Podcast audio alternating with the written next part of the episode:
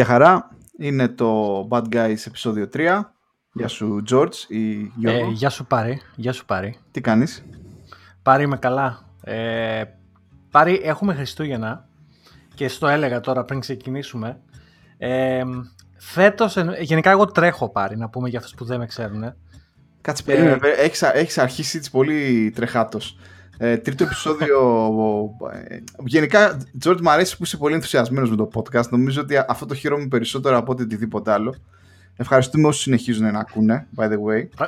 Μας ακούσανε πάλι πάρα πολλά άτομα ναι. και όντως είμαι ενθουσιασμένος. Και να κάνουμε, ε... να κάνουμε και μερικές ανακοινώσεις ότι ετοιμάζουμε ένα νέο logo, ότι βάλαμε comments, έβαλες δηλαδή comments, και ότι ναι, θα ναι. φτιάξουμε και το feed στο, στο iTunes. Ναι, γιατί αυτό δεν λειτουργεί, αλλά ναι, θα έχουμε καινούριο logo ε, και μαζί με το logo θα έχουμε και το... Θέλω να πιστεύω ότι μπορεί κάποιοι αυτό το επεισόδιο να το ακούνε στο iTunes. Ωραία, Μάλλον. ωραία. Εντάξει. Και ότι θα, θα είμαστε συνεπείς και για τα Χριστούγεννα, μιας και έτσι κι αλλιώς δεν έχουμε να κάνουμε και τίποτα.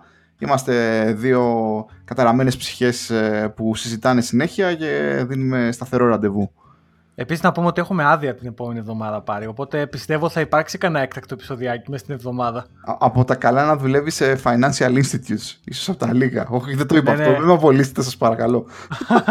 Εντάξει, είναι νόμιμη άδεια αυτή, δεν λέμε. Αλλά ναι, θα την πάρουμε τη δουλειά μας από εβδομάδα. Οπότε πιστεύω θα υπάρξει και κάποιο έκτακτο. Ναι, εγώ, εβδομάδα. εγώ από την επόμενη Τετάρτη και μέχρι τις 4 Ιανουαρίου θα, θα είμαι έτσι ε, χαλαρός, ας πούμε. Ναι, πάρε για να συνεχίσω εγώ τώρα όμως, γιατί έχω το δικό μου το. Έχεις το, έχεις το κόλλημά σου τώρα, Τζότ, και πρέπει έχω... να το πεις και επειδή σε αγαπάμε, σου δίνουμε όλο το μικρόφωνο σε σένα. Ναι, όχι, δεν είναι. Απλά θέλω να αναφέρω ε, ότι φέτος ε, για να την παλέψω με τον κορονοϊό έτρεξα περισσότερο από ό,τι τρέχω συνήθως πάλι. Δεν ξέρω, εσύ τι, δεν ξέρω τι, τι, τι έκανες εν μέσω κορονοϊού για τέτοια πράγματα. Εγώ πήρα περισσότερα κιλά, όπως καταλαβαίνεις, όπως εσύ έτρεχες, έτσι και εγώ ξαναπήρα τα κιλά που είχα χάσει. Ναι, εντάξει, πολλοί κόσμος τώρα, είναι δύσκολο αυτό, αλλά εγώ έτρεχα και φέτος για πρώτη φορά έτρεξα χίλια χιλιόμετρα. Το οποίο όταν το δεις κάτω σαν ε, ποσό είναι ένα μεγάλο ποσό πάρει. Και τι σημαίνει χίλια χιλιόμετρα, για δώσουμε ένα παράδειγμα. Χίλια χιλιόμετρα σημαίνει να ξεκινήσεις τρέχοντας από το Λονδίνο και να φτάσεις στο Μιλάνο και να τρέξει πιο πέρα από το Μιλάνο. Δηλαδή είναι λίγο πιο έξω από το Μιλάνο. Ε, να περάσει και τη θάλασσα όμως, σαν το Μουησί. Δηλαδή θέλει, είναι, πρέπει να το βάλεις αυτό. Γιώργο, είσαι από αυτούς τους τύπους που ε, θεωρούν το τρέξιμο όχι μόνο χόμπι και προφανέστατα το κάνουν για την υγεία τους κτλ. Είναι το αγχολητικό σου, είσαι από αυτούς τους hipster; Ε, είναι, δεν νομίζω ότι είναι hipsterismo. Αυτό είναι, είναι κλασικά ε, βιολογία, ας πούμε. Ναι, δηλαδή το τρέξιμο πιο πολύ απ' όλα είναι αγχολητικό. Διότι αν δεν υπήρχε το τρέξιμο, δηλαδή για εμένα είναι δύο τα αγχολητικά. Το τρέξιμο και το να φτιάχνω ψωμί. Αλλά αν δεν υπήρχε το τρέξιμο και υπήρχε μόνο το ψωμί πάρει, τα πράγματα θα ήταν πάρα πολύ δύσκολα. Καταλαβαίνω. Αλλά ναι, φέτος έτρεξα χίλια χιλιόμετρα και εκεί που ήθελα να καταλήξω είναι ότι έχω φτάσει τώρα σε αυτό το σημείο ότι το Apple Watch, γιατί εγώ έχω ένα Apple Watch 3 και τρέχω με το Apple Watch 3, ε, είναι λίγο λίγο πλέον για το σημείο που είμαι. Και έχω μπει τώρα πάρει σε αυτή τη χριστουγεννιάτικη διαδικασία αναζήτησης gadget και με βλέπω, με βλέπω για κάποιο Garmin. Το, τολμάς να αμφισβητείς την, προ, την πρωτοκαθεδρία της αγαπημένης μας Apple. Εγώ έχω το Apple Watch 4, αλλά προφανέστατα δεν είμαι δρομέα σαν και σένα.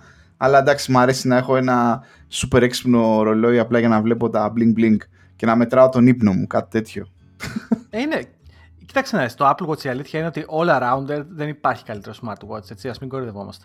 Είναι το καλύτερο smartwatch. Απλά όταν φτάνεις στο σημείο και κάνεις ένα σοβαρό training και θες μετά να μπεις στη διαδικασία, ε, να κάνεις στοχευμένη γυμναστική, ξέρω εγώ να τρέξεις negative splits που λένε, δηλαδή να κάνεις πιο γρήγορο χρόνο κάθε χιλιόμετρο κτλ. Μόνος σου δεν μπορείς να τα κάνεις αυτά τα πράγματα. Χρειάζεσαι κάποιο coaching και εντάξει, το Garmin είναι πάρα πολύ καλό σωστά. Για να ε, επανέλθω λίγο στο τρέξιμο έτσι και να μιλήσω σοβαρά γιατί έκανα λίγο πλάκα στην αρχή. Ε, Δυστυχώς, εγώ ανήκω στην άλλη ομάδα των ανθρώπων που βλέπουν το τρέξιμο πάντα το βλέπανε σαν ένα αναγκαίο κακό, ιδιαίτερα όταν πρέπει να κάνεις δίαιτα να αθληθείς. Υπήρξε μια φάση της ζωής μου που κάπως τραβήχτηκα προς το τρέξιμο σε πολύ απλά βήματα βέβαια, εξαιτίας του φίλου μου του Κώστα. Ε, λογικά μας ακούει. Αλλά δεν ήμουν ποτέ έτσι πολύ sports ε, τύπος, οπότε το μεγαλύτερο που κατάφερα να κάνω ήταν 10 χιλιόμετρα, αλλά ήταν μια εποχή που προσπάθησα όσο μπορούσα έτσι να, ε, να ασχοληθώ ή να το κάνω Με... Το, το βαριέμαι πάρα πολύ σαν διαδικασία, να σου πω την αλήθεια, δεν ξέρω γιατί. Και τελευταία προσπάθεια που έκανα για να τρέξω, επειδή το βαριέμαι, το λέω και δεν είμαι τύπος σαν και σένα που σ' αρέσει, που είναι το αγχολητικό σου που κάνεις, ε, προσπάθησα και έκανα μια συνδρομή την οποία την έκοψα τώρα, με αυτή την υπηρεσία το Peloton. Δεν ξέρω αν την έχεις ακουστά. Με τα, με τα ποδήλατα το Peloton, ε. Ναι, ε, λοιπόν αυτή η τύπη γενικότερα ε, είναι μια πολύ ενδιαφέρουσα, ένα πολύ ενδιαφέρον οικοσύστημα, γι' αυτό και η Apple σε λίγο προσπαθεί να, το, ε, να φτιάξει κάτι αντίστοιχο με το Apple Sports. Ξεκινήσαν αυτοί με το ποδήλατο που ουσιαστικά σου πουλάνε ένα ποδήλατο και μετά αυτό το ποδήλατο έχει και μια οθόνη και μπαίνει σε live classes μαζί με άλλους ή ξέρεις κτλ. Αλλά έχουν και μια πολύ ωραία εφαρμογή αντίστοιχα που, λέγεται, που έχει και ένα κομμάτι που λέγεται Peloton Outdoor. Και τι, τι γίνεται εκεί πέρα; Προφανές μπορείς να κάτσεις στο διαμέρισμά σου να ανοίξεις την τηλεόραση και είναι κάποιος ο οποίος θα κάνει live μια ε, άσκηση, βάρη ή οτιδήποτε με το σώμα και να συμμετέχεις κι εσύ και να σου μετράει κάποια metrics. Και έχει και το Peloton Outdoors που είναι οι ίδιοι γυμναστές οι οποίοι έχουν ηχογραφήσει επί της ουσίας κάποια sessions 30 λεπτά, 40 λεπτά, μία ώρας και ουσιαστικά ξεκινάς να τρέχεις, μιλάει αυτός, κόβει την διαδρομή σε κάποια, βάζει και μουσική, είναι και σαν DJ και είχε κάποιο ενδιαφέρον, έτσι με κράτησε λίγο σε γρήγορση αλλά μετά από λίγο καιρό απλά βαρέθηκα το τρέξιμο και το σταμάτησα. Εδώ τώρα μου θυμίζει, ε, ειδικά πιο παλιά, κάμια δεκαετία χρόνια πριν, ε, υπάρχει ακόμα αυτό το app. Είναι το Zombies Run, το οποίο προσπαθούσε να κάνει gamify τη διαδικασία του τρεξίματος, γιατί η αλήθεια είναι ότι πολλοί κόσμος αισθάνεται αυτό που λες εσύ ότι το τρέξιμο είναι βαρετό και ξέρω εγώ. Ε, δεν το δοκίμασα ποτέ το Zombies Run, να πω την αλήθεια. Δεν έπαιξα ποτέ σε τέτοιο gamification ε, του, του τρεξίματος, γιατί να σου πω ότι για μένα ε, το τρέξιμο είναι αυτό που λες, χολητικό, αλλά επίσης είναι και μια τρομερή στιγμή για να κάνω catch-up με podcast και με audiobooks. Αυτή τη στιγμή, αυτή την περίοδο δηλαδή, ακούω ένα audiobook ε, φανταστικό ε, και πραγματικά ανυπομονώ να βγω για τρέξιμο. Είναι... Μ' αρέσει πάρα πάρα πολύ αυτή, αυτή η στιγμή. Και επίσης, για εμένα επίσης το τρέξιμο είναι, προσπαθώ να το κάνω το πρωί όταν ξυπνάω, το οποίο ακούγεται λίγο hardcore, αλλά το, το άκουσα πρόσφατα και μ' άρεσε αυτό σαν λογική, ότι ξεκινάς το πρωί με ένα πράγμα που το κάνεις μόνο για σένα. Πριν ανοίξεις τον εαυτό στον κόσμο, πριν πας στη δουλειά, πριν ξεκινήσεις τη μέρα σου κάνε κάτι για σένα. Και για μένα αυτό το κάνε κάτι για σένα είναι το τρέξιμο. Δηλαδή, ξέρεις, βγαίνεις. Ε, είναι, είναι πολύ ωραίο συνέστημα και πραγματικά ε, είναι όταν πάθεις και αυτό το runner's high κάποια στιγμή στα 5, στα 6 χιλιόμετρα, στα 3 ανάλογα. Ε, είναι φανταστικό. Είναι το ίδιο στο σώμα, σου δίνει, σου δίνει εκεί ενδορφίνες και σου λέει εντάξει μπράβο σου. Ε, εκεί νομίζω είναι όλο το addiction, το τρέξιμο. Σε ζηλεύω γι' αυτό. Ε, έχω προσπαθήσει κάποιες φορές, είπαμε, είναι περίοδο και περίοδο που προσπαθώ να τρέξω με, με, με όποια έτσι, αθλητική κατάσταση έχω, οπότε δεν μπορώ να συγκριθώ με σένα που κάνεις αρκετά χιλιόμετρα. Όσες φορές είχα πιέσει τον εαυτό μου να το κάνω το πρωί, παρόλο που συνεχίζω να το συγχαινούμε δυστυχώς, ήταν πολύ καλύτερο γιατί βέβαια ότι με βοηθούσε και καλύτερα ε, στην υπόλοιπη μέρα. Αλλά είναι αυτό. Ε, προσπαθώ να πείσω τον εαυτό μου. Ξέρω ότι είναι πολύ καλό. Προσπαθώ να πείσω τον εαυτό μου πρέπει να το κάνουμε γιατί όσοι είναι, ξέρω εγώ, δυστυχώς σαν και εμένα που έχουν και λίγο παραπάνω κιλά, η άσκηση είναι παραπάνω από σημαντική, δεν είναι μόνο ε, χιπστερισμός ή nice to have, είναι αναγκαία. Ε, θα, θα σου υπόσχομαι ότι θα συνεχίσω να προσπαθώ, αλλά δεν ξέρω. Ε, ναι, είναι, κοίταξε, είναι, είναι μια συνήθεια όπως όλες οι άλλες. Αλλά για να το γυρίσω λίγο το θέμα πάρει, γιατί δεν γίνεται μόνο τρέξιμο αυτή την περίοδο, έτσι. Γιατί ακούγομαι λες και είμαι, δεν ξέρω, super active. Ένα άλλο μεγάλο πράγμα που γίνεται είναι το, το, το Netflix πάρει, έτσι. Ε, και πιστεύω πολλοί κόσμος τώρα το έχει ρίξει στο Netflix και στο, στο Disney Plus και σε όλα αυτά τα, τα subscriptions. Αλλά θέλω να πω ότι ξεκινήσαμε με τη σύντροφό μου εδώ πέρα και να, να βλέπουμε κάτι μαζί, ας πούμε. Και ξεκινήσαμε και βλέπουμε το The Crown. Δεν ξέρω, το έχεις δει το The Crown, πάρει. Ναι, το έχουμε δει. Το έχουμε τελειώσει. Όλο. Ναι, όλο, όλο. Ναι. Είμαστε και εμείς από αυτά τα, τα ζευγάρια τα οποία σε αυτό είμαστε πολύ συνεπείς. Δηλαδή, ολοκληρώνουμε τα task.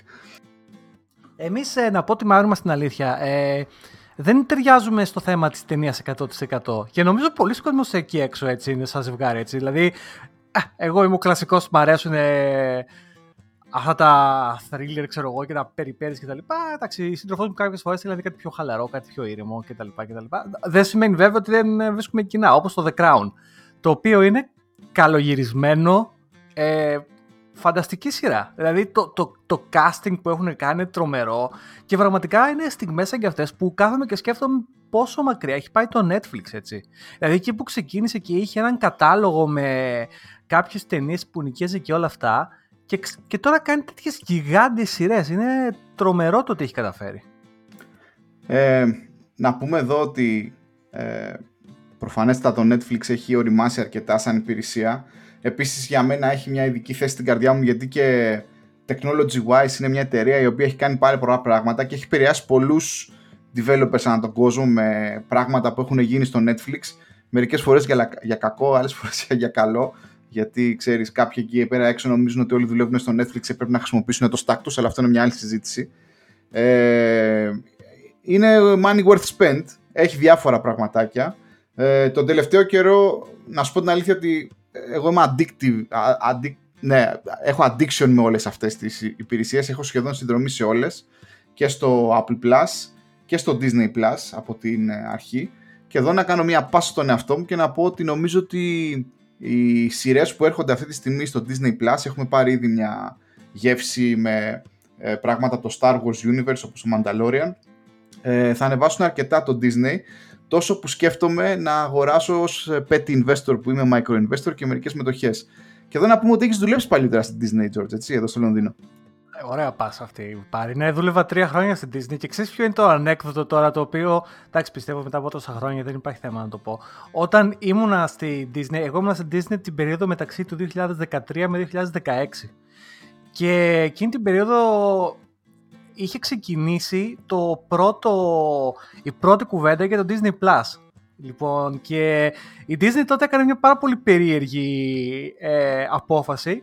Ε, αντί να προσλάβει, να δημιουργήσει μάλλον μια ομάδα με πολύ καλούς developers in-house για να φτιάξει το Disney Plus και να ανταγωνιστεί ουσιαστικά το Netflix, αποφάσισε ότι είναι πιο χρήσιμο να το κάνει outsource αυτό το project σε κάποιους developers ξέρεις, ε, εκτός Ευρώπης γενικά. Και το αποτέλεσμα που πήραν πίσω ήταν απλά τραγικό. Θυμάμαι ξεκινήσαν ένα, ένα beta φάση στην Ευρώπη και στην Αμερική. Πολύ μικρό. Και το quality του service ήταν, ήταν τρελά κακό. Ήταν πάρα πάρα πολύ κακό. Βέβαια, να πω το εξής, μιλάμε για μια περίοδο τότε που το infrastructure της Disney δεν είχε καμία σχέση με το cloud. Το μόνο cloud που είχε σχέση ήταν τα σύννεφα πάνω από το headquarters, δεν υπήρχε τίποτα άλλο. Πάνω από το κάστρο της Disney, ναι. Ε, τον, τον τελευταίο καιρό έχουν, έχουν βγει κάποια άρθρα και βασικά έχει βγει και κόσμος που δουλεύει εσωτερικά στο Disney Plus Project και έχουν βγάλει και κάποια πράγματα που έχουν κάνει. Βέβαια εδώ μιας και μιλάμε για το implementation λίγο στο Geekery site, να πούμε ότι και το Netflix παρόλο που έχει χτίσει μεγάλο engineering, legacy και γενικότερα έχει πολύ καλές ομάδες, ε, στην απαρχή που στείναν όλο αυτό ε, κάνανε partnership με μια γνωστή εταιρεία ε, στο Java οικοσύστημα, την Pivotal και πολλά πράγματα από το λεγόμενο Netflix Stack ε, ουσιαστικά προέρχονται από τον κόσμο της Java και του Spring και όλα αυτά έγινε, ε, υπήρχαν synergies εκεί πέρα. Ε, δεν ξέρω, αλλά για να επιστρέψουμε πάλι στις ε, σειρές, να πούμε ότι εντάξει, ε, λατρεύουμε το Mandalorian και το Star Wars Universe το οποίο χτίζουν σιγά σιγά. Συγγνώμη, να σου πω κάτι. γιατί λέμε για το Mandalorian και ελπίζω να μην το χαλάσουμε σε κανέναν που δεν έχει. Αλλά ρε παιδί μου, γιατί αυτό το ο Baby Yoda τρώει τα πάντα, ρε φίλε; Δηλαδή, πραγματικά σε αυτή τη σεζόν, να πούμε, ποια είναι η φάση; Ότι ο Baby Yoda θα φάει τα πάντα. Πραγματικά, απίστευτο. Ο Γκρόγκου, ο Γκρόγκου. Ε, εντάξει, ναι, τρώει, τρώει. Αυτό δεν το, δεν το είχαμε δει με τον Γιόντα παλιότερα, ότι ήταν πανφάγο. Έτρωγε κάτι σούπες, θυμάμαι εκεί πέρα, έδινε στο, Μα, στον Λουκ. πραγματικά το, στο Star Wars το Γιόντα το μεταξύ τον έλεγε σαν ξέρεις, ε, ήταν τόσο σοφός που έλεγες Αποκλείεται να τρώει ο Γιόντα. Δεν παίζει να τρώει. Ήταν τόσο σοφός, το έχει, το έχει ξεπεράσει αυτό το, το στάδιο. Και τώρα ο Baby Γιόντα, ό,τι βρει το τρώει. Μιλάμε απίστευτο. Παίζει όμως να είναι ίσως και αρκετά δυνατός ή αντίστοιχα δυνατός και μάλιστα από ό,τι φαίνεται έχει εξίσου καλές σχέσεις και με το, το καλό Force και με το Dark Force, με το Dark Side. Μιας και κάνει choke και όλα αυτά τα οποία δεν, δεν τα κάνουν οι Jedi Masters. Ε, ενδιαφέρον. Ένα ενδιαφέρον που διάβασα και δεν ήξερα και ψιλοξενέρωσα λίγο. Είμαι μεγάλος φαν του Πέντρο Πασκάλ, του ηθοποιού με τη φωνή, που κάνει τη φωνή του Μανταλέωρα και είναι ο main ηθοποιός. Ε, αυτό που διάβασα και λίγο spoiler κιόλας. Καταρχήν μου αρέσει ο Πέντρο Πασκάλ, μου άρεσε και στα, στα Νάρκος που έπαιξε. Εκεί πέρα τον έμαθα εγώ και τον είχαμε δει και στο, ε, στο Game of, στο Game of, Thrones, Thrones. ναι, που, που έκανε, έκανε το, τον πρίγκιπα. Ναι, πρίγκιπα και τις αδερφές που είχε. Ναι, από, από τον Dorn. Τον, ναι, μπράβο, που το έκανε το κεφάλι πίτσα. Ε, ε, πολύ άσχημη στιγμή αυτή, πραγματικά να πω σε αυτό το σημείο. Ε, έχω horror stories, πραγματικά είχα πληγωθεί πάρα πολύ που έγινε αυτό. Τέλος ε, εντάξει, το έπαιξε μαγκάκι εκεί πέρα, βέβαια, δεν, δεν το είδε το βουνό. Λοιπόν, αυτό που διάβασα είναι ότι ο Πέντρο Πασκάλ ντουμπλάρεται αρκετά από τουλάχιστον δύο άλλους ηθοποιούς όταν φοράει τη στολή, δηλαδή σε πολλά επεισόδια δεν είναι το σώμα του, δεν είναι ο ίδιος, σίγουρα είναι η φωνή ε, και ένας από αυτούς είναι ο γιος λέει του Τζον Γουέιν. Του Τζον Γουέιν; Του Τζον ναι, Γουέιν ναι, ναι. που ήταν western. Ναι, και λένε ότι επειδή είναι ο γιος του Τζον Γουέιν και έχει πάρει τον μπαμπά του, φέρνει και ένα έτσι λίγο western style στο πώς στέκεται ο, ο Mandalorian. Τέλος πάντων, εντάξει, ε, έχουν χτίσει ένα, ένα legacy εκεί πέρα, αλλά έχει ενδιαφέρον. Ε, Τώρα, τώρα που το λες πάρει, άκου τώρα, τώρα που μου το είπες αυτό, ο Mandalorian είναι λίγο western του διαστήματος, έτσι; Ε, ναι, είναι. είναι. Νομίζω ότι γενικο, γενικότερα το Star Wars σε, σε πολλές φάσεις του, σαν ε, ταινίες και σάγκα, τουλάχιστον τα πιο, τα πιο παλιά, είχαν πάρει τέτοια στοιχεία western, έτσι. Ε, εντάξει, οι ίδιες ιδέες είναι που ανακυκλώνονται, απλά με διαφορετικά τέτοια. Και το, το άλλο ενδιαφέρον που διαβάζουμε για το Mandalorian και προφανέστατα τα πορουκλάκια το ξέρουν ήδη, είναι η τεχνολογία που έχουν χρησιμοποιήσει. Είναι, είναι μία από τις πρώτες σειρές παραγωγές που έχουν καταφέρει να μειώσουν τη χρήση του green screen. Ουσιαστικά το μεγαλύτερο λέει μέρος των γυρισμάτων γίνεται σε ένα τεράστιο κυκλικό στούντιο, κυκλικό πραγματικά στούντιο, φανταστείτε δηλαδή ένα τεράστιο κυκλικό δωμάτιο, όπου ε, στην επιφάνεια του τοίχου είναι ουσιαστικά high definition οθόνες, οι οποίες γίνονται powered από έναν υπολογιστή που τρέχει ε, το, ε, το, ένα gaming engine το Unreal, και τι γίνεται, οι οθόνες αυτές ουσιαστικά ρεντάρουν από πίσω το, ε, το περιβάλλον, παραδείγματος χάρη είσαι σε κάποιον πλανήτη ή οτιδήποτε, και μέσα στο δωμάτιο μετά χτίζουν ένα, ε, έναν χώρο και ο ηθοποιός νιώθει ότι είναι μέσα στο φυσικό περιβάλλον, αλλά επί της ουσίας η προοπτική προς τα έξω είναι αυτές οι οθόνες, οι οποίες προφανέστατα όταν κουνιέται και η κάμερα, επειδή είναι συνδεδεμένες με το Game Engine, αλλάζει και η προοπτική, έτσι. Δηλαδή η κάμερα όταν ε, γυρίζει και αυτές οι οθόνες αρχίζουν και κάνουν display ε, μια διαφορετική πρόπτικη. Καλά ρε παιδάκι πάντως, είδες πόσο μακριά έχει φτάσει το πράγμα, δηλαδή είναι απίστευτο και ειδικά η τεχνολογία με τις οθόνες και οι τεχνολογίες όπως OLED και QLED και, και όλα αυτά τα πράγματα πραγματικά ε, έχει φτάσει η ευκρίνεια ή ακόμα κάποιες άλλες οθόνες που έβλεπα οι οποίες είναι τελείως κάδρο και είναι τόσο high to definition που Α πούμε το έβλεπα σε παραδείγματα σπιτιών εγώ, σε interior design, που ουσιαστικά σε υπόγειο χώρο είχε ε, τέτοια οθόνη στον τοίχο και φαινόταν σαν παράθυρο. Και από πίσω ήταν, ε, ξέρω εγώ, το Αιγαίο. Πραγματικά τρομερά πράγματα με τις οθόνες. Ναι, και οι ίδιοι ηθοποιοί λένε ότι αυτού του είδους το setup, επειδή δεν χρησιμοποιούν green screen, γιατί το green screen ουσιαστικά είναι σε ένα πράσινο δωμάτιο ή πίσω από ένα ε, πράσινο τοίχο και πρέπει μετά να τα φανταστούν όλα αυτά, να φανταστούν δηλαδή το υπόλοιπο περιβάλλον. Το γεγονός ότι κάνουν act ε, μέσα σε αυτό το περιβάλλον τους βοηθάει γιατί είναι και πιο αληθοφανές. Επίσης έχει να κάνει και με τη σκίαση και με τα φώτα, ότι φαίνεται πολύ πιο φυσικό. Ενώ διάβαζα ότι όταν χρησιμοποιούν green screen παντού, πρέπει μετά όταν γυρίζουν, όταν παίρνουν δηλαδή τελικά αυτό που έχουν γυρίσει, πρέπει μετά να επεξεργαστούν τον, ε, τους ηθοποιούς και ό,τι φοράνε πάνω τους, ιδιαίτερα στην περίπτωση του Mandalorian που έχει και ε, μεταλλική τέτοια, μεταλλική στολή.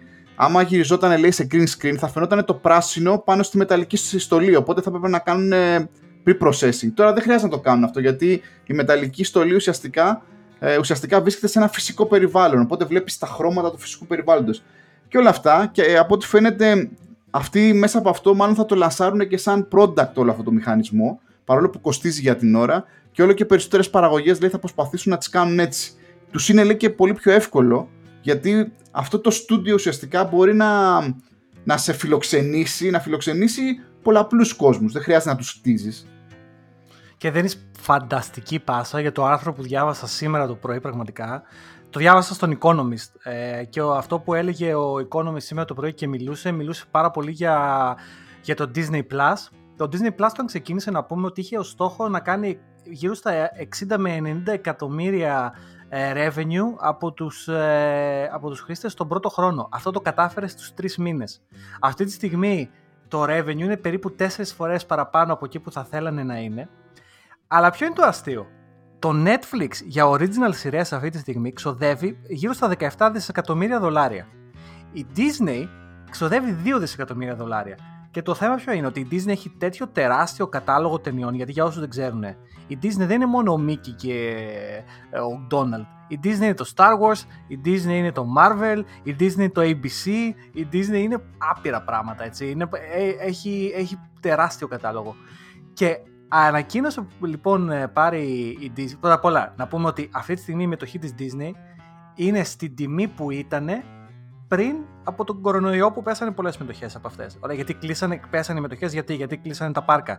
Έκλεισε το Disney, Disney World και όλα αυτά. Και οι κρουαζιέρες τους, γιατί έχουν και από αυτά η Disney. Ε, αυτή τη στιγμή η μετοχή της είναι στην original τιμή και την προηγούμενη εβδομάδα η Disney ανακοίνωσε ότι στα επόμενα 2 με 3 χρόνια θα βάλει 17 δισεκατομμύρια δολάρια και αυτή που ουσιαστικά κάνει match ακριβώς ό,τι έχει και, και το Netflix και θα δώσει λεφτά στο Hulu. Το Hulu είναι μια αμερικάνικη συνδρομητική εταιρεία την οποία και αυτήν την έχει το Disney. Και το αποτέλεσμα όμως και ποιο είναι τώρα και είναι αυτό που λες ότι η διαφορά μεταξύ της Disney και του Netflix είναι ότι η Disney έχει τέτοια τεχνογνωσία και τέτοια στούντιο, είναι το μεγαλύτερο στούντιο αυτή τη στιγμή στην Αμερική και είχε 7 από τα top 10 καλύτερες ταινίες πέρυσι στο box office. Δηλαδή, αν η Disney ρίξει 17 δισεκατομμύρια με τον κατάλογο που έχει και τα intellectual property, πραγματικά αν εγώ αυτή τη στιγμή ήμουν το Netflix θα έτρεμα. Ναι, θα, ε, γενικά θα υπάρξει μεγάλος ανταγωνισμός. Προχθές ανακοίνωσαν ήδη το πρώτο line-up με τις, ε, με τις σειρές οι οποίες θα βγάλουν. Τουλάχιστον 6 από αυτές ήταν ε, στο, στο saga του, των Star Wars. Μιλάμε για τη συνέχεια του Obi-Wan και Nobi με τον Ewan McGregor ο οποίος επανέρχεται. Ε, μία σειρά θα είναι αφιερωμένη στην ε, ηθοποιό, ξεχνάω και το όνομά της, έπαιξε και σε ταινία του Ταραντίνο που έπαιζε την Ασόκα Κάνο και θα λέγεται Ασόκα Κάνο, η Ροζάριο Ντόσον βασικά. Ε, νομίζω θα βγάλουν και δύο, και δύο κόμικ πάλι, πάλι, στο, πάλι στο universe του Star Wars και μία σειρά επίσης με έναν από τους πρωταγωνιστές του Rogue One, αυτόν τον Ισπανό, τον ηθοποιό, ο οποίος έπαιζε νομίζω και αυτός στον Άρκος. Ε, το οποίο ήταν μια από τις αγαπημένες μου ταινίες, το, το Rogue One στο, στο Saga. Ε, το αστείο, το αστείο ναι. είναι πάρει τώρα που είπες στο Rogue One. Το αστείο είναι ότι όλες αυτές οι παρεμφερείς σειρές που είναι στο Star Wars Universe είναι πραγματικά, κατά τη γνώμη μου, παρά στην προσωπική γνώμη, είναι πολύ καλύτερες από τις ταινίες Star Wars που έβγαλε η Disney. Οι τελευταίες δεν ήταν αρκετά καλές. Μάλλον τα πρώτα bats από τη νέα αρχή δεν ήταν και τόσο, τόσο καλά νομίζω ότι προσπαθούν να το σώσουν τώρα με τις τελευταίες κάπως. Θα το δούμε αυτό. Αλλά επιτέλους αρχίζουν και εκμεταλλεύονται, αρχίζουν και ανοίγουν το universe του Star Wars όπως έχει κάνει και η Marvel που πολλές ταινίες είναι αρκετά καλύτερες από την γενικότερη ιστορία και ένα μεγάλο ερωτηματικό είναι τι θα κάνει η Marvel γιατί ήδη η Disney ε, ανακοίνωσε σειρές για τον Loki και κάποιους άλλους χαρακτήρες που ίσως κάποιοι τους ξέρουν, ίσως όχι. Εγώ δεν τους ξέρω βασικά γιατί δεν ξέρω και δεν ήμουν και ποτέ φανατικός των κόμικ, ξέρω μόνο τους μεγάλους. Αλλά ε, η Disney αυτή τη στιγμή έχει όλο το χαρτί. Άρα το, το Netflix πρέπει να συνεχίσει να, να, να βρίσκει ωραίες ιδέες όπως το Queen's Gambit ή όπως λες το The Crown ή τέτοια πραγματάκια ή ίσως κάποια documentaries ή οτιδήποτε για να επιβιώσει μάλλον. Και έχει κάνει και, να πω για το Netflix, ότι έχει κάνει πολύ έξυπνες κινήσεις. Αναφέρεις το Queen's Gambit, το οποίο είναι βασισμένο σε βιβλίο και ένα είναι τρομερή σειρά. Πιστεύω πάρα πολλοί κόσμοι το έχει δει. Ε, και δύο το αστείο, αστείο δεν είναι καθόλου αστείο, αυτό που συνέβησε όμως και τι είναι το pop culture, έτσι, πόσο σημαντικό.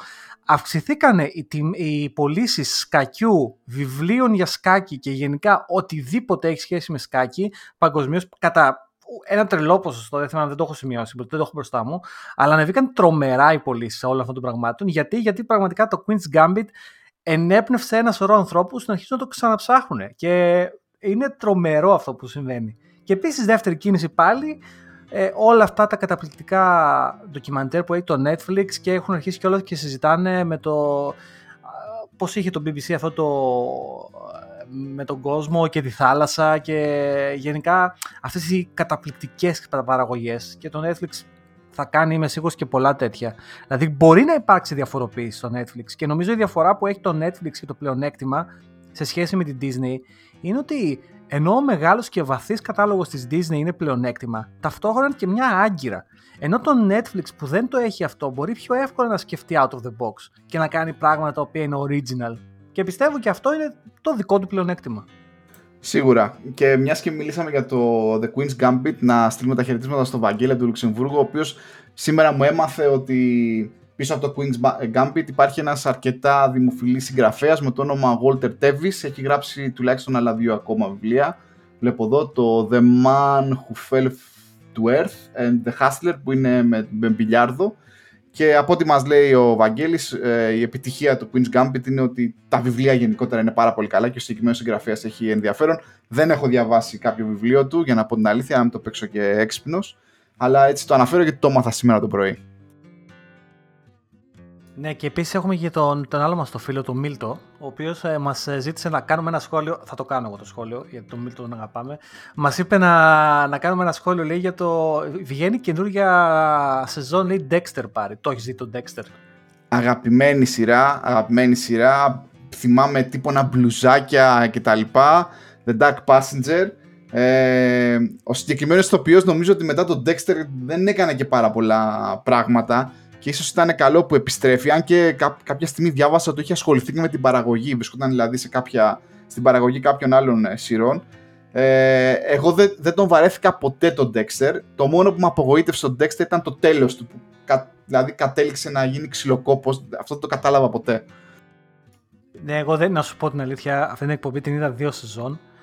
Και μετά τη δεύτερη σεζόν εσύ πάρει, το παθαίνω εγώ αυτό με, με ε, μου φάνηκε ότι ήταν πολύ repetitive η φάση. Δηλαδή το ίδιο και το ίδιο. Και απλά σταμάτησα να το βλέπω. Δηλαδή πραγματικά δεν άδειξα το δω μέχρι το τέλος. Οπότε νομίζω έχω δει δυόμιση σεζόν αυτό ε, μέχρι εκεί. Εντάξει, εντάξει, γούστα είναι αυτά. Το ίδιο έχω πάθει και εγώ με το.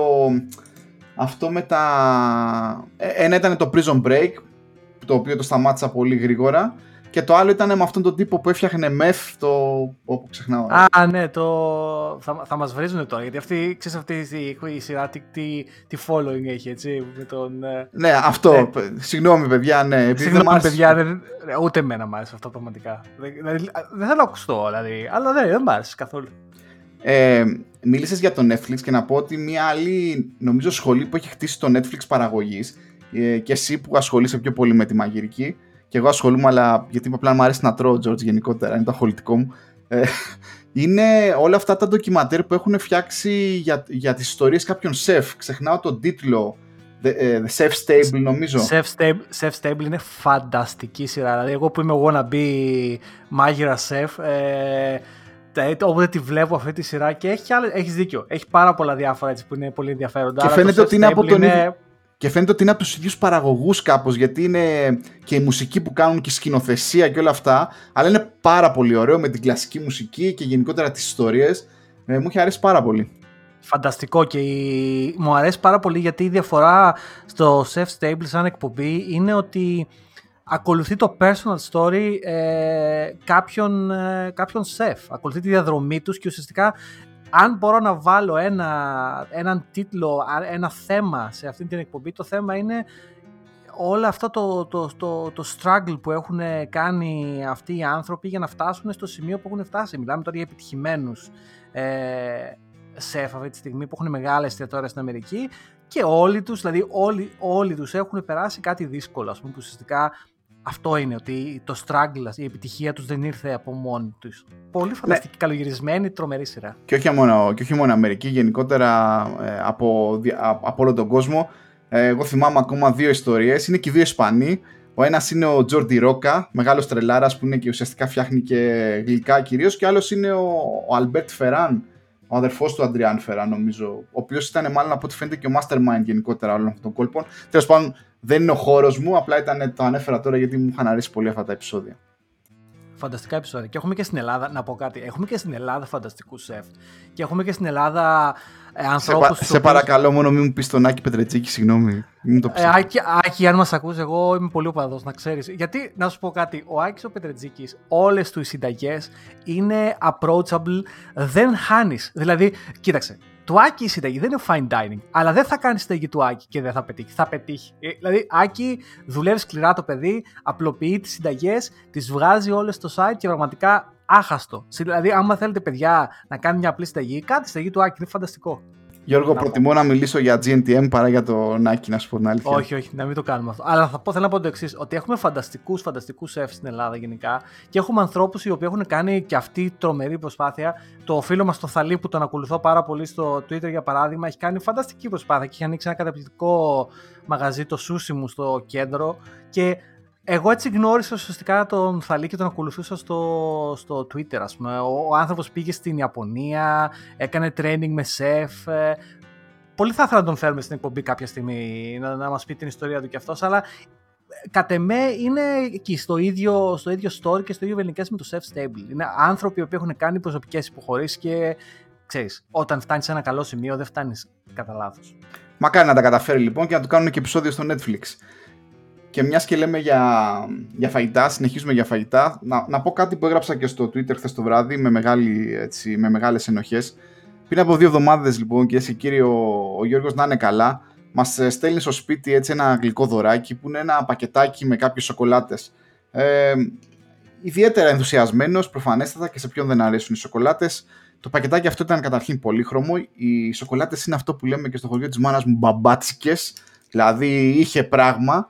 Ε, το περιτύλιγμα ήταν πάρα πολύ ωραίο, έτσι ήταν λίγο κάπως παλιακό θα έλεγα, αλλά σου θύμιζε πραγματικά σοκολάτα. Που, ναι, ναι, που να ανοίγει το παιδάκι κτλ.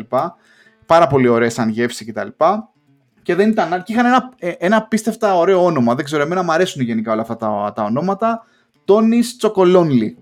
Ο Τόνι Τσοκολόνλι, λοιπόν, εμένα δώσουν τέτοια ονόματα και μου παίρνεις στη, την καρδιά. Προφανέστατα και με τη σοκολάτα μου παίζει στην καρδιά, αλλά δεν πρέπει να τρώμε. Τις σοκολάτες αυτές προφανέστατα τις καταβρωθήσαμε. Και μετά είπαμε εντάξει, OK, stop. Okay, μη, δεν θα ξαναφάμε σοκολάτες. Δύο εβδομάδες μετά πηγαίνω στο αντίστοιχο μαγαζί να πάρω. Ε, στο μανάβι, ας πούμε, να πάρω κάποια λαχανικά και βλέπω έχει ένα ολόκληρο ε, σημείο, μια γωνία που είναι γεμάτες με ε, σοκολάτες τόνι. Να πω την αλήθεια δεν άντεξα, πήρα μία και τη μοιραστήκαμε κάπως με τη γυναίκα μου, δηλαδή εγώ την έφαγα, έφαγα το μεγαλύτερο κομμάτι. Ο, πιο πολύ γιατί μου αρέσει το όνομα. Τόνι, ο Τόνι, η Τσοκολόνλι, είμαστε όλοι Τσοκολόνλι. Η αλήθεια είναι ότι άμα τρως σοκολάτες θα γίνεις πιο πολύ Τσοκολόνλι, αλλά εντάξει, αυτό είναι μια άλλη συζήτηση. Αυτό που διάβασα όμως και έψαξα μετά είναι ότι υπάρχει ολόκληρο legacy πίσω από τη συγκεκριμένη προσπάθεια και δεν είναι απλά μια καινούργια εταιρεία με σοκολάτες. Ε, η εταιρεία αυτή ξεκίνησε σχεδόν το 2000 από, η προσπάθεια μάλλον αυτή, από έναν Ολλανδό ε, δημοσιογράφο, ο οποίος δούλευε σε μία εβδομαδιαία εκπομπή στην Ολλανδία, η οποία, η οποία προσπαθούσε να αναδείξει παγκόσμια προβλήματα και θέματα.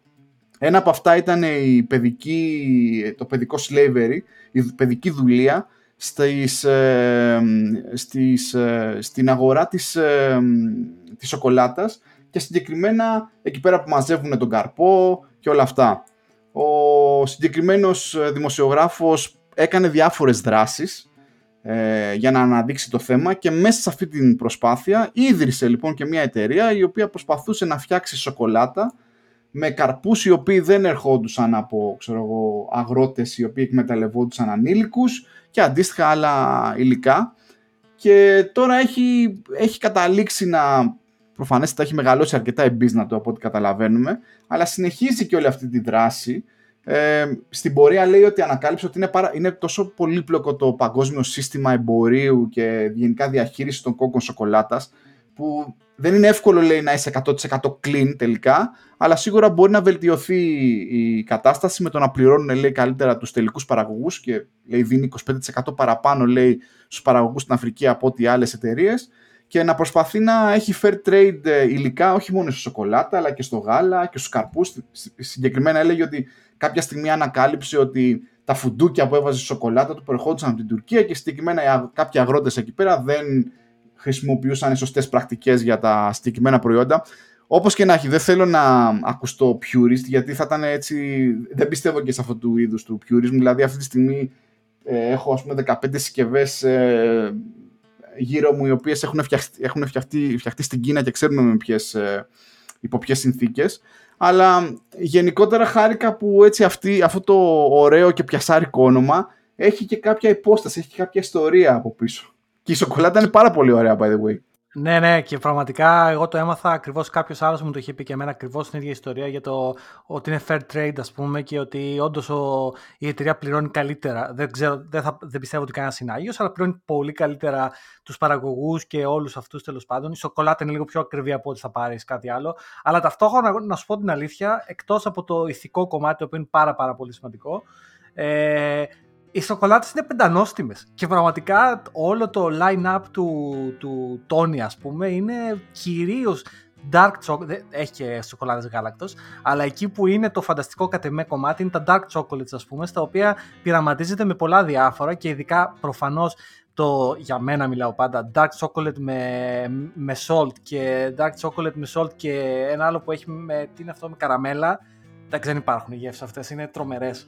Εγώ είμαι πιο πολύ της γάλακτος και με τα διάφορα φουντούκια ε, ναι, και όλα αυτά. Και το άλλο ε, χαρακτηριστικό είναι ότι όταν ανοίξεις η σοκολάτα του, ε, δεν είναι, ε, το σχήμα της λέει δεν είναι κατανεμημένο σωστά, τα κυβάκια όλα, ξέρεις, με, με χάρακα. Είναι επίτηδες λέει διάφορα σχήματα και καλά για να δείξει ότι υπάρχει, υπάρχουν διαφορές στον κόσμο και ότι πρέπει να συνεχίσουμε, ότι τίποτα δεν είναι τέλειο και δεν υπάρχουν τέλεια σχήματα ούτε ακόμα και στη σοκολάτα. Ενδιαφέρον, είχε πλάκα. Ε, Τόνι Τσοκολόνι, αν μας ακούς, ε, δεν έχουμε sponsor ακόμα σε αυτό το podcast. Είμαστε ανοιχτοί σε όλες τις προτάσεις. Ευχαριστούμε. Ναι, δεν ξέρω βέβαια ένα sponsor από τον ε, Τσοκολόνι αν είναι καλό για την υγεία μου ή όχι, αλλά ναι, εντάξει. Ε, Πάρε μην χώρε, θα, θα, το φροντίσουμε εμείς. αλλά ναι, έτσι, ναι. α, α, αυτό, έτσι, έτσι πήγε η προηγούμενη εβδομάδα κυρίω. Και να πω ότι εντάξει, πλησιάζουμε τα Χριστούγεννα. Να πω και κάτι τελευταίο. Έκανα Έφτιαξε, είναι τα πρώτα Χριστούγεννα που θα περάσω εγώ προσωπικά μακριά από την Ελλάδα και τα Χριστούγεννα και την Πρωτοχρονιά, παρόλο που είμαι στο εξωτερικό 12 χρόνια. Κάθε χρόνο είτε τα Χριστούγεννα είτε την Πρωτοχρονιά πήγαινε Ελλάδα και φέτος είναι η πρώτη χρονιά που δεν θα πάω. Και αποφάσισα να το ζήσω όπως θα το ζούσαμε στη Λαμία. Δηλαδή, τι έγινε πάρει. Πήρα δέντρο και στόλισα, ένα μικρό δεντράκι μένα, αλλά πήρα ένα δεντράκι και στολίσαμε στο σπίτι.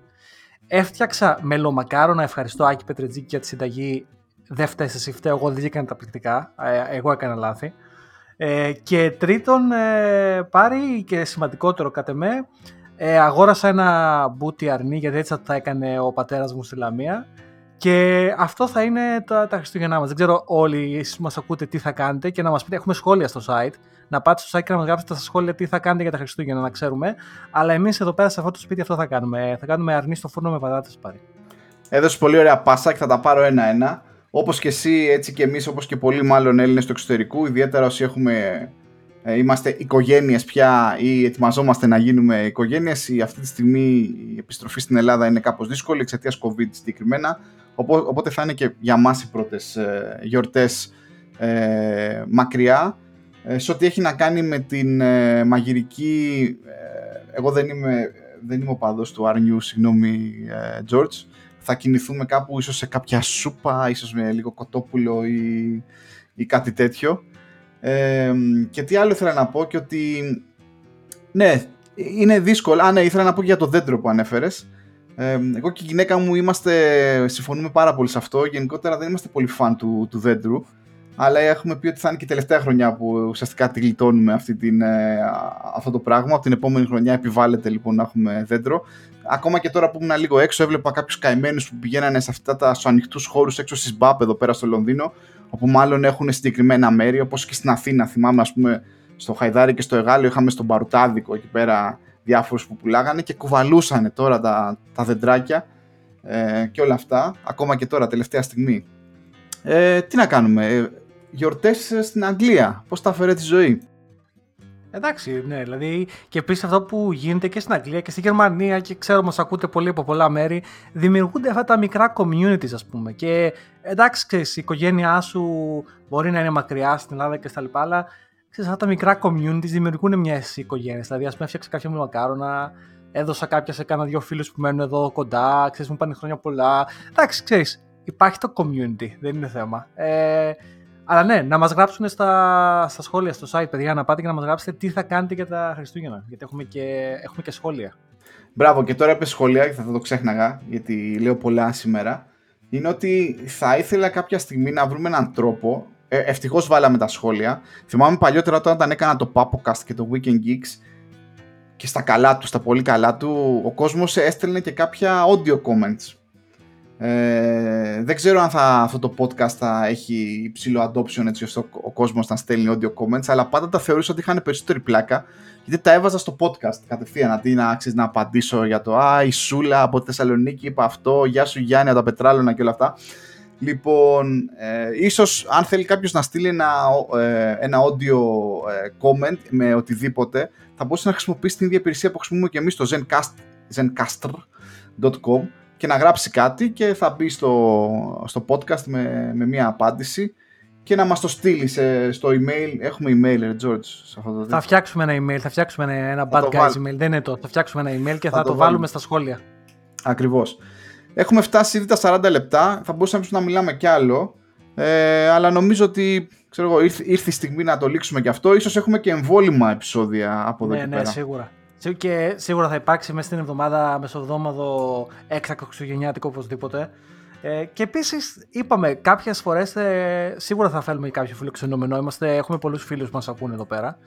Και ναι, αν έχετε προτάσεις δηλαδή για κάποιον που θέλετε να έρθει στο επεισόδιο, παρακαλώ. Στο, στο Twitter, spam. Να, να πω, για το, να πω τέλος ότι είχες δίκιο όταν έλεγες πριν μερικές εβδομάδες ότι μάλλον κάτι έχει γίνει και όχι μόνο στην ελληνική σκηνή. Το βλέπω και εδώ πέρα με διάφορους γνωστούς Βρετανούς.